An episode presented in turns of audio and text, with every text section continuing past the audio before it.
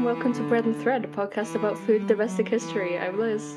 And I'm Hazel. We are two friends who studied archaeology together and who love history and crafts and food and things. And we often like to start off by talking about what we have been making and or baking recently before we get onto the main topic. So, uh, how have you been doing? What have you been up to um, over the festive period? Yeah, it's it's been a bit, hasn't it? Yeah, it has been a bit. We took a little festive break. Um, so I would say we're back energized and fresh and ready for the new year, but I don't think that's the case. Yeah, we we've both been ill to various extents. Yeah. I've had my first week back at work of the new year. Hazel didn't have the time between Christmas and New Year off. No. Um But we're Um, here and we're ready. I say coughing. and we have some history. Yeah. Oh, we have a history. I regret that. Um we do also have a history. But yeah, I I did some stuff. I finished the corner to corner blanket.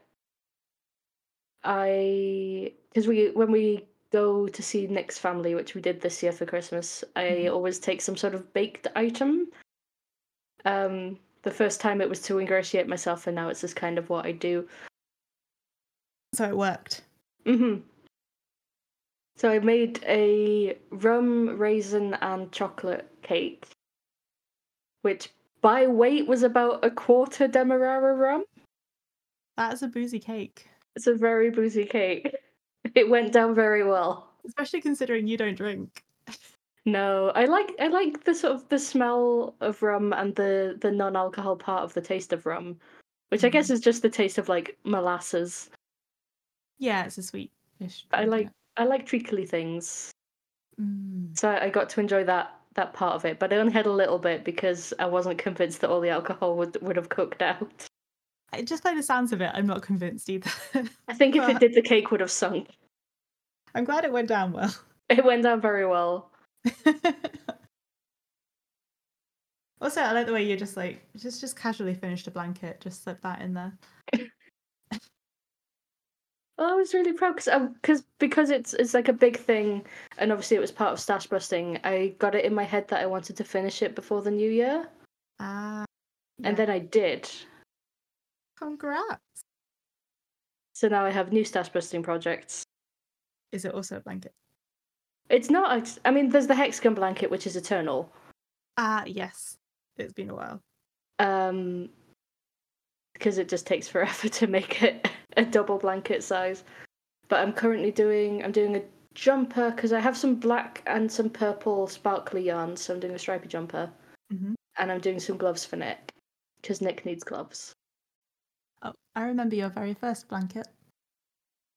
Oh yeah, that was that was a patchwork one, wasn't it? Was. You named it Lucifer, if I recall.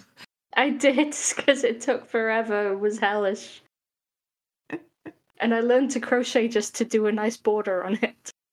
It's still somewhere in the house, but I think it got mothed quite badly. Oh no!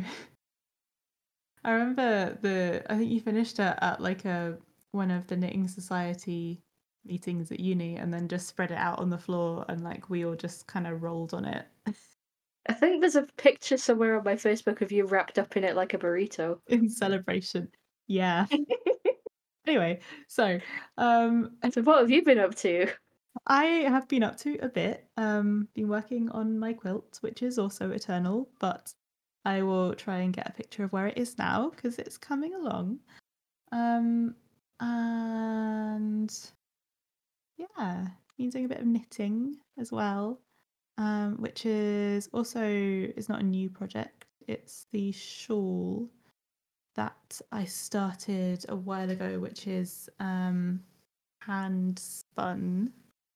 Oh, Uh, I think there's a picture at the beginning of that on my Instagram, but um, I haven't entirely finished spinning the wool yet, so we'll see if I catch up to um, where how much yarn I have before I finish spinning it.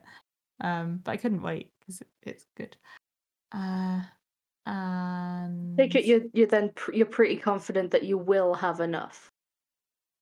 Oh yeah, definitely. I bought um 200 grams of each color. So it's definitely enough.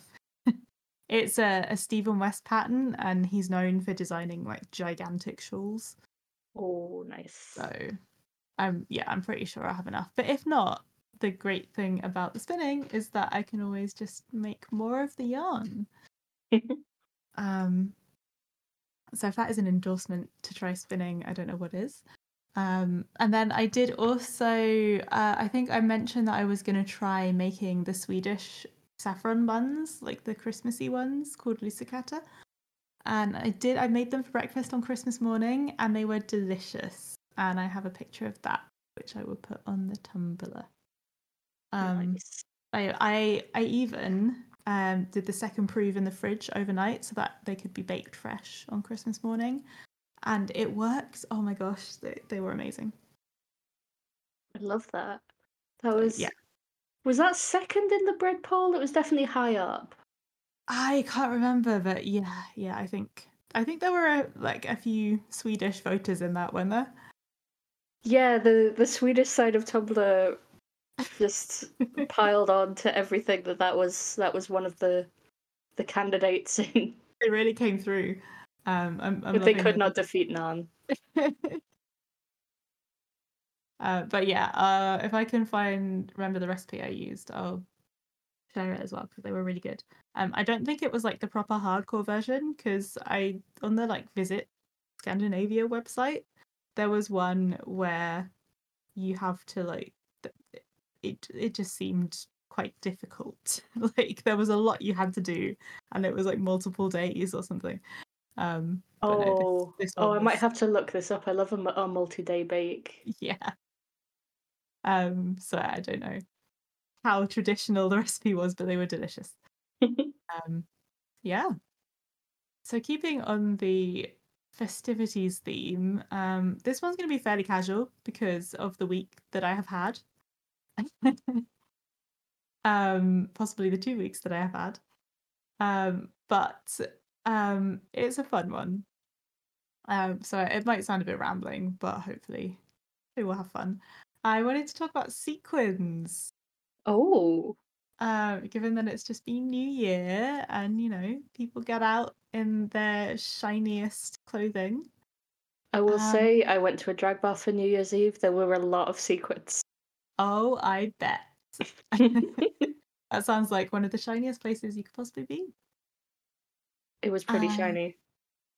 I I wore a sequin dress, um, which I got a few years ago in a secondhand shop in my town, and it's like a it's a 1980s pretend 1920s kind of thing. Oh, ahistorical flappers.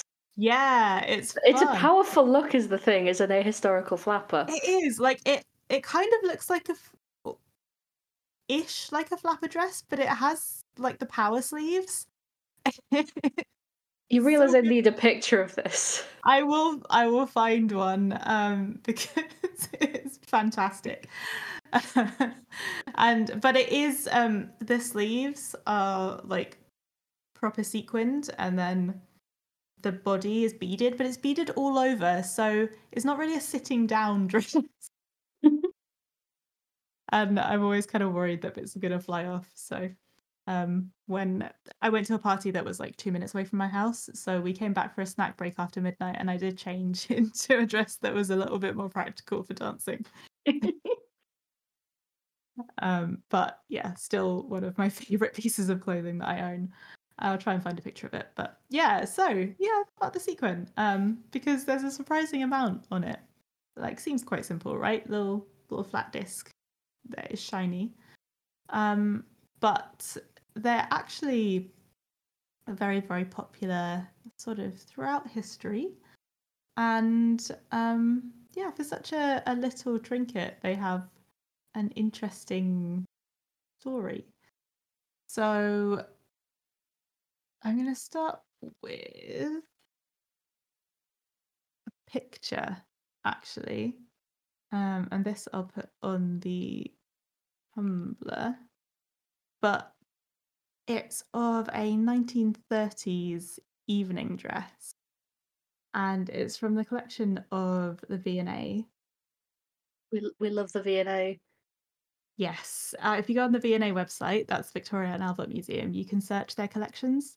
Um, it's like a fashion and design museum, and um, yeah, they have a really good search. You can like sort by date and materials and all sorts. Oh, Um, it is purple and green like candy stripes. Yes, and it's covered in sequins. Um, now, sequins were historically made of metal uh, because metal is shiny, but that makes if if you're wearing a garment that is heavily sequined, that makes it quite heavy, right? hmm and um, that was usually the case until a new type of sequin was developed in the early 20th century. And those were made of gelatin. Jelly sequins. Jelly sequin. so, So, like, it's appropriate that she's dressed like a quality Street. yeah, I guess.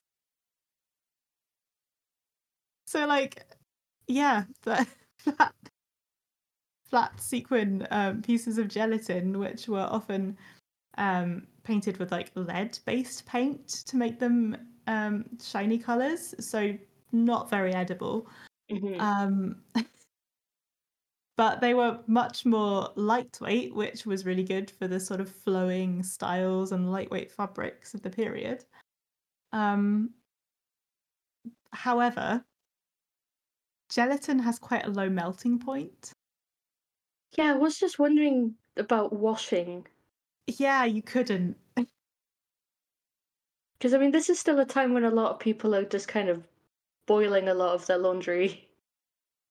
Absolutely not. You couldn't wash or even steam them because the moisture would make them disintegrate as well. um, in fact, you also had to be careful not to get too sweaty.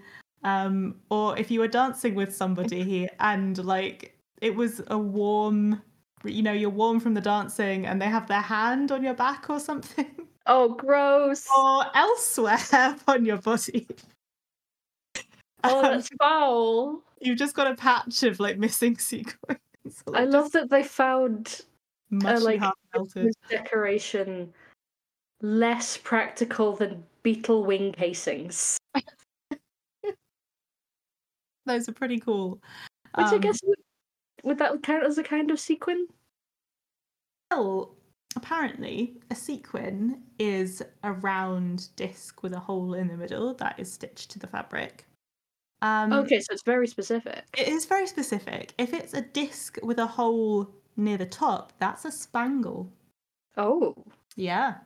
Um, and then you do get other shapes which can be considered sequins, like I think mostly if they have a hole in the middle.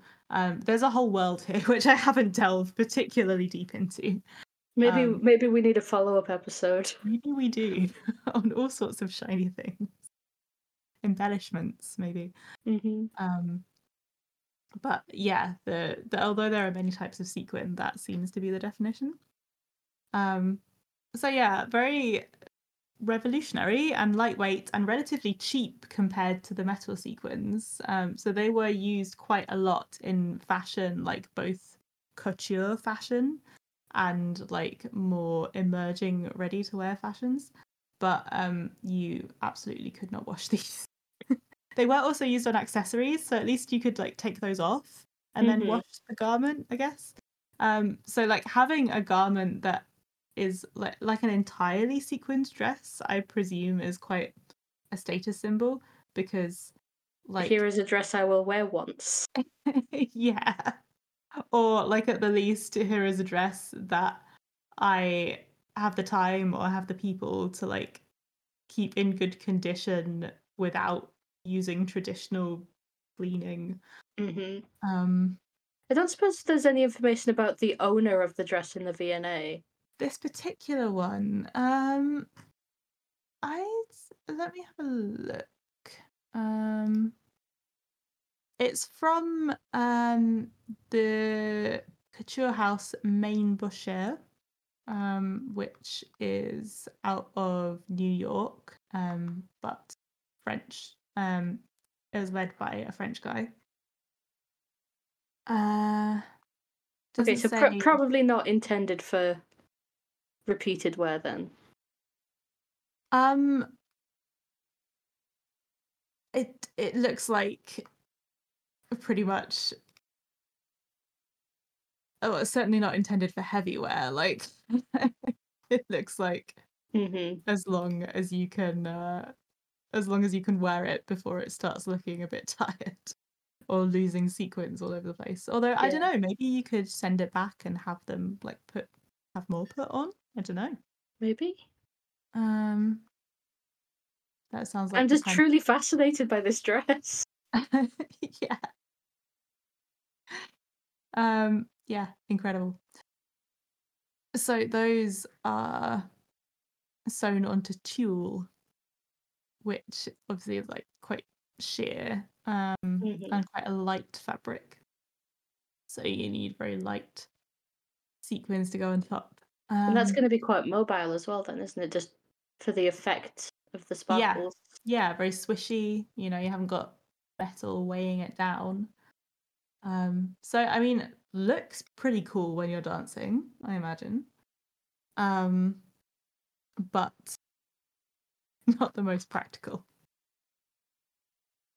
But if you've got the money to spend on a very fancy dress that might be ruined after one night, then go for it, I guess. Um, so those, yeah, the gelatin sequins, as far as I can find out, were made were in use quite early, actually. Um, like they, there are existing pieces from the 1900s with them on, um, and they Oh, wow. were used alongside metal sequins, like in the 1920s. So a lot of the like sequiny 1920s dresses had metal sequins, um, which I imagine would make them quite heavy but also kind of like I guess when you're dancing it's a different like vibe. Like rather than being floaty and swishy, it would be kind of like um you know, like I think I think I get what you mean, especially when you think about sort of twenties dancing being quite a bit more sort of frenetic than, Yeah. I than like thinking about the dances, it kind of lends itself to that movement, like the shaking sort of move, I guess. hmm Um The flapping. flapping, as it were. Um, and then they fell out of use for obvious reasons on the invention of plastic sequins, Mhm. um, which in different form we still use to this day. Apparently, a lot of them now are made out of vinyl plastic, um, which does curl after a while, apparently. Yeah, I have noticed because I have a I have a couple of t-shirts that I still had it have from like high school. hmm So like over a decade at this point, where the sequins have basically folded themselves in half. Yeah, that can happen. Um, So when when did we start using plastic sequins then? So that was um that the gelatin sequins sort of fell out of use towards the end of the 1930s, I believe. I can't imagine why. exactly. Um yeah, there there was um I think a brief alternative of ac- acetate sequins which had like silver on the back of the plastic and they were like really shiny and reflective but they were very brittle so they Mhm. broke easily um which it was kind of the same thing that made them really shiny but also made them not very durable um but to be fair the gelatin sequins weren't that durable either so although there are still there are some of them that there you know there are pieces with gelatin sequins on that survive and like sequins in their kind of unused form just as long as you don't get them wet or warm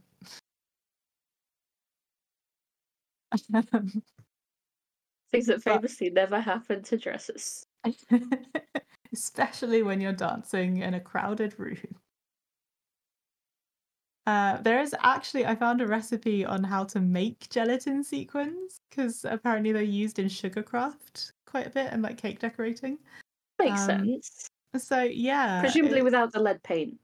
yes, yes. Do not put lead paint on your edible sequins. Um, I think this one just uses like normal food grade color. Yeah, it says to use like airbrush uh color. But um yeah, I'll I'll link that in case anyone wants to give it a go. Um so yeah, that that was possibly one of the most fun things I found out in looking about sequins. Um, apparently, the word sequin uh, comes from both the Arabic word sika, which means coin, um, and the word secchino, which refers to a specific type of Venetian coin um, used during the Renaissance period, um, and then that sort of turned into the French word sequin.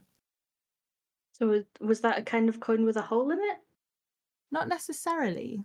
So, coins have actually been worn throughout history for as long as coins have been produced, like as far as I can gather. Um, there's a lot recently. Um, I've been reading um, Janina Ramirez's new book, Femina, which is about medieval women, and um, there's a couple of examples of amazing early medieval, like Anglo-Saxon necklaces with coin pendants on them. And the coins can come from pretty far away a lot of the time. Um, a lot of folk costumes around the world also incorporate coins, either like sewn onto the clothing or as necklaces or like belts or like headdresses. Um, and yeah, because of the use of the coins in trades, they can get far away. So, like um, the historic Chinese coins with the holes in the middle, um, because of the amount of trade that they were doing, um, can can show up relatively far away, being used as jewelry or clothing. Um, in the Roman Empire, coins were used as jewelry quite often, um, and yeah, so that I mean, I guess it's kind of a, a shortcut to conspicuous consumption. It's like, I've made a hole in this money. Yeah, you can literally display your wealth. Um, and even if the coins you're using are like not from your country, like it's made of gold or Mhm. silver. So let's It's just a big bead, isn't it? yeah, let's put that where people can see it. Um, and then I guess it's useful that that it's also portable. So you know, if you need to run away because someone is not very happy about whichever king you support, um, if you can take it with you. um, yeah, so coins have have been worn a lot, um, and that can translate to, you know, that becomes fashionable, and then people want to emulate that, but they don't necessarily have access to the fancy foreign coinage, um, and so you you just make something that looks like like a round piece of metal um, and use that as the fashion item. Um, apparently, specifically the like sequin, massive sequin boom in the 1920s was partly uh, fueled by the discovery of um, the tomb of Tutankhamun, which um, I mean, there was a massive like mania for ancient Egypt at the time. I guess kind of like how the Vikings are super fashionable today. Yeah, Um, and then I guess it comes into the the general sort of Orientalism of, of the period because they considered Egypt part of part of that. hmm Yeah, so like ah, the rediscovering of this mysterious ancient culture and um, that becoming really fashionable. Um, and so um, there was a garment found in the tomb of King Tutankhamun, um, which included um, golden sequin like metal discs being sewn to the garment. Um, Tutankhamun had sequins? yeah. Oh, yeah. That's amazing. Oh, I'm so happy for him. Because, I mean, when I was a kid, I loved sequins. Oh yeah, me too.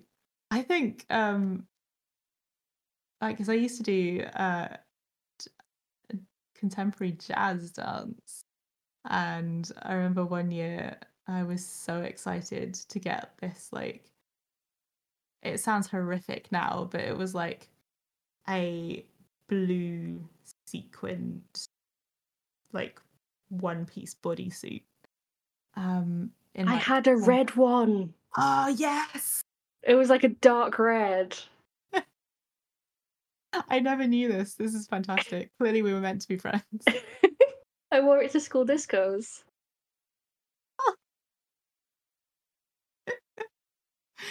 There's definitely a, a VHS somewhere of me on a stage, absolutely dancing my heart out in this thing. Amazing. um. Yeah. Sorry. Where was I? I don't know, I'm just excited by the fact that we apparently owned the same outfit in different colours as children. Yeah. Where was I? Um. Yeah. So apparently that is uh, one reason that sequins became so popular. Um, along with the kind of the Art Deco look. hmm Um, and they've been used metal sequins um, throughout history, but obviously they were a lot more time consuming to produce in the past. Um, in fact, in order to try and um, speed up this process, um, you probably won't see this one coming. A machine was designed uh, by none other than Leonardo da Vinci. Okay. which um is supposedly for making sequins. But I guess the real question is was it ever actually made and used? As far as we know, it was not made and used, like many of the things designed by Leonardo da Vinci. Just one of his doodles of Yeah, very technical Idea. drawings. Um, this is the sketch of the machine. I'll also put this on the Tumblr. So, I feel like it's the sketch is missing some key information. such as how to actually build it and how it works. Mhm. Um, yeah, it's like a device. Um, so I'm gonna I'm gonna try and describe this. okay, go for it. So on the left, we have what looks like two kind of pistons, um, which each go through their own boxes down to what I think is some sort of opening. And that's pretty much all the detail we get on that side. And on the other side, we have a a set of gears which powers a hammer which hits something into a tube and down onto the ground into a little bottle shaped opening. Everything is connected with a lot of like what I have to assume is chains. But there's no real information on just from the drawing alone there is no information on what this thing is for beyond hammering something. Yeah, I think that it being a sequin machine is a translation. Um, it's what it definitely is is it like for punching things out of a sheet of metal. hmm um, and presumably small round things. So, and we know that at at that time um, in Italy, sequins were being made, um, like commercially. Um, so it, it very much could be, um, but we don't know if this is for like fashion purposes or something else. Um, It doesn't but- really seem like his wheelhouse. I yeah, I, but but then you never know. Well, no, but like most most of his things seem to have a more practical application than fashion. So I'd say this is relatively practical. I mean, it the the most um usual interpretation is that it is kind of a a sequin making machine where you put in like a flat sheet of metal um and then it just sort of punches them out literally with the little hammer on the top there. And I guess they fall down the big chute in the middle. I guess, yeah. And then you just like collect them out of the little little box. Well, sure. Revolutionary. Um, never made, as far as we know. Um, Thanks, Leonardo. items continued to be relatively expensive. Um, so yeah, that's that's all I got for the moment. But it was fun. I hope. It was interesting. I I did not know sequins were so old or Um, gelatinous. Yeah, yeah. Um, if if you, uh, any anyone out there um, is into vintage clothing and um, you get your hands on a sequined uh, item from that era, um, you might want to just check what they're made of because um yeah the ones that have the gelatin sequins require quite careful conserving apparently And also, if you had a favorite item of sequined clothing as a child, let us know. Yes, if you've got any embarrassing dance pictures, please, please show them. I, I'll show you your mine if you show me yours. If I can get a hold of them. I mean, I presume the pictures are in a box somewhere at my parents' house, but they'll be somewhere. RPG ideas should be good, right? But what this podcast supposes is maybe they don't have to be. The Probably Bad podcast brings you ideas like dire humans, fight your GM in real life, and what if there is an eye laser man? Listen to the Probably Bad podcast, available everywhere podcasts exist, and some places where they don't.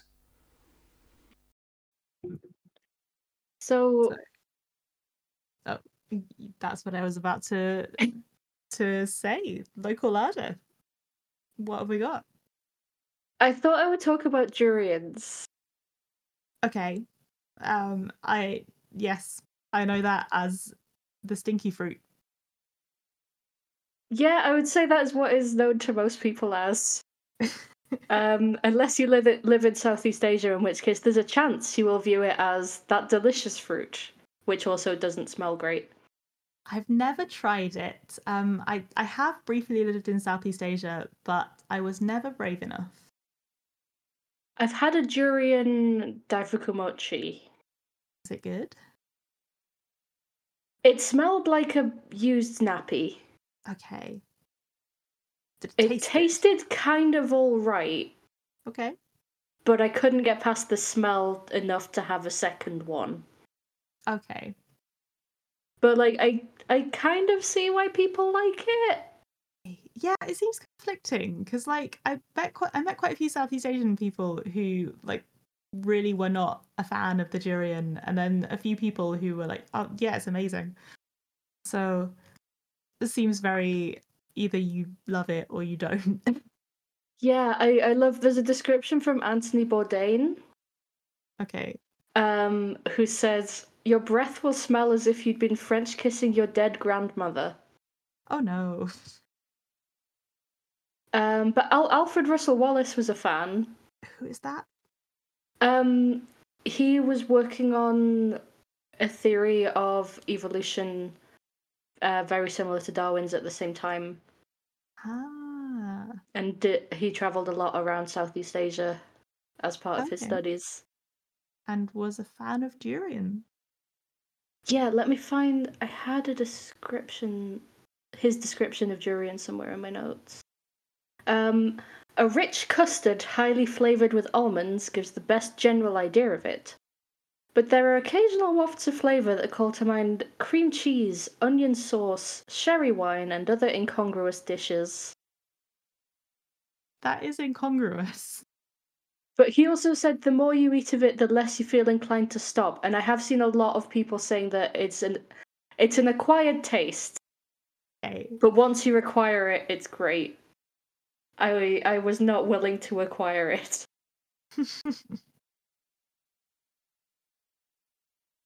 Um, so yeah, so the durian is actually part of the mallow family, which also contains uh, okra, cotton, and cocoa, no way. and obviously mallow. It's a lot of things which are not very similar to durian. No, and the the most I would say the most well known members of of the fam of that family are also um, New World plants. Although it also contains hibiscus, I believe.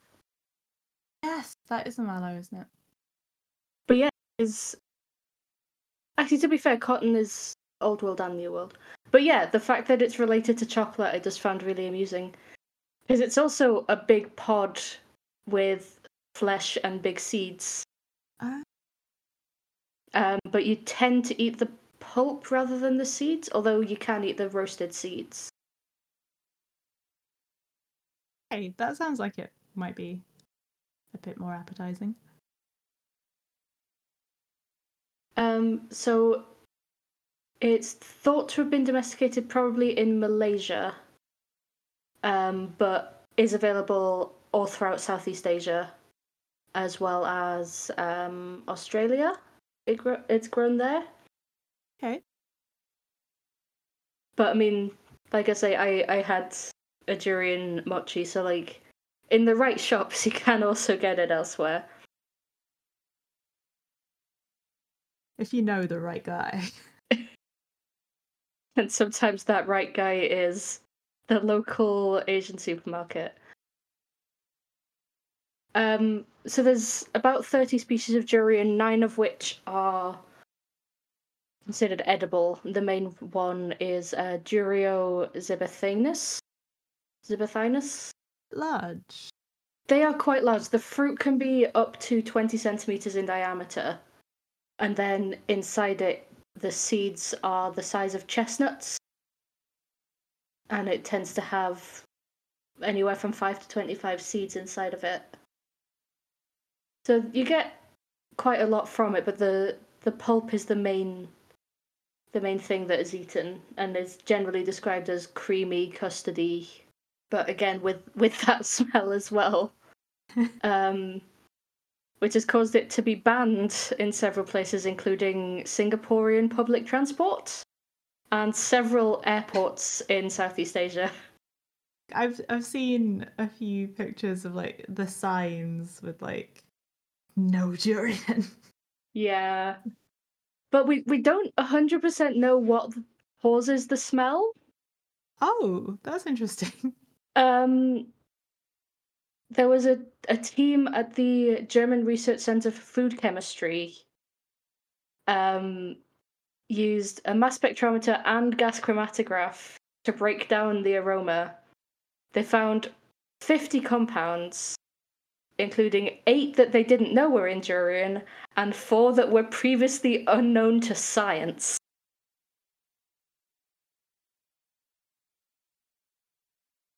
So the durian is a fruit of mystery. It is a.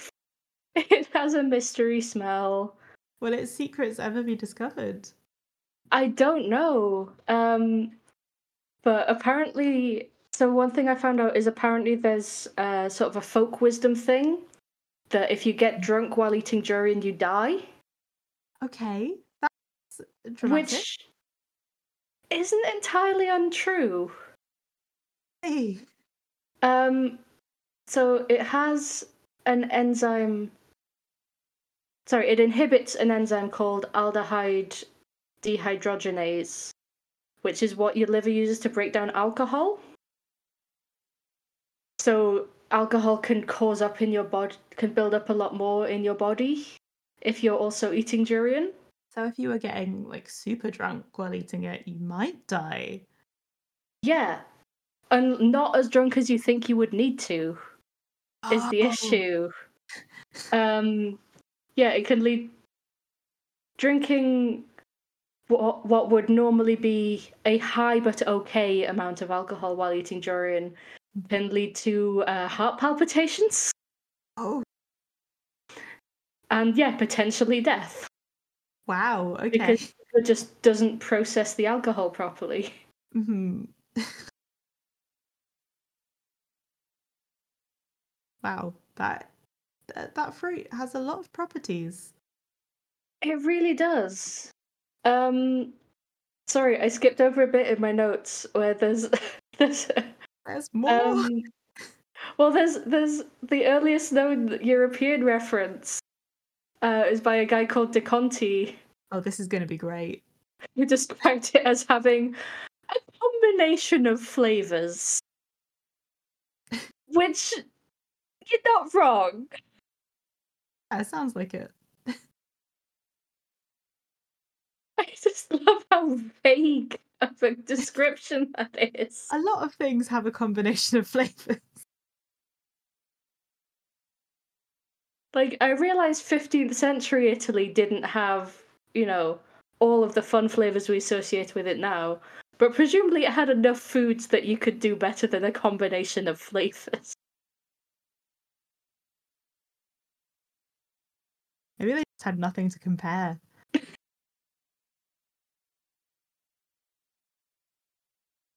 Or may- maybe he was being polite. Maybe. Like,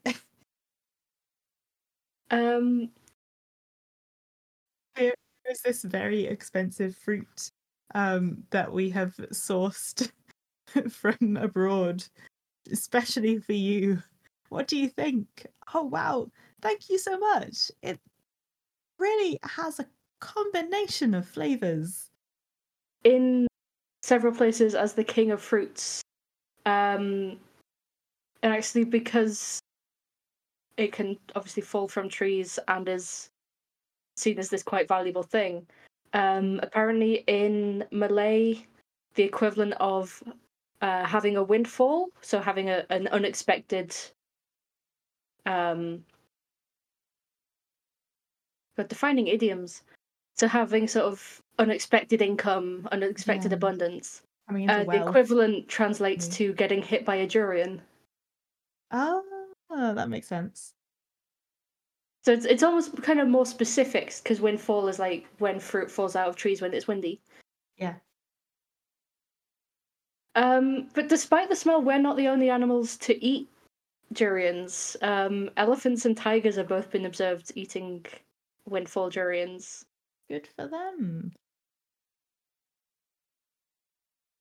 And it also shows up in um, Chinese food therapy as well as uh, Malaysian folk medicine.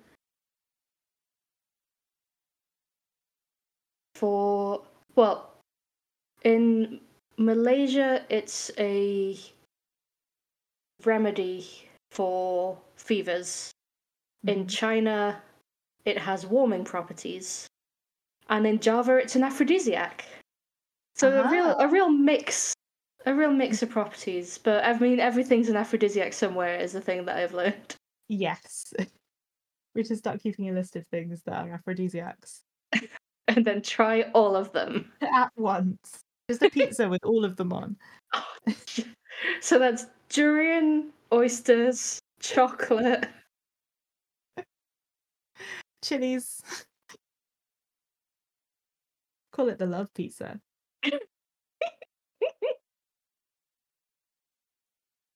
Um so that that is the durian, and I, I do just want to include one more description of the flavor that I found, which is um, a novelist called Anthony Burgess. Like Mhm. eating sweet raspberry blancmange in the lavatory. That's very specific. So you know what? I'm I'm happy that there are people out there enjoying this fruit, but it's not for me. I'll try it at some point eventually. Just to, you know, you you've got to you've got to try to make up your mind, right? Yeah, I mean, next time we're in Man- next time you're in Manchester, I can take you to the shop that's sold durian mochi. Okay. I I will probably get a different flavor. That's allowed. I've done my time. yes. Um, but if you like it, let us know. Yeah, what is what is your favorite way to have durian if you've tried it? Opinions. Um, so if you want to give us money to buy Durian Mochi, we have a Patreon at patreon.com slash bread and thread where you can get access to a Discord server and monthly recipes. Uh, we also have a Tumblr, which is at Bread and Thread, where you can find pictures of the things we talk about on the podcast, um, teasers for upcoming episodes, and um, historical slash food and craft related things that we just reblog and pass on to you. And if you want to suggest an episode or a local larder or tell us about sequins or durians, uh, you can message us on there or you can email breadandthreadpodcast at gmail.com. Thank you very much for listening,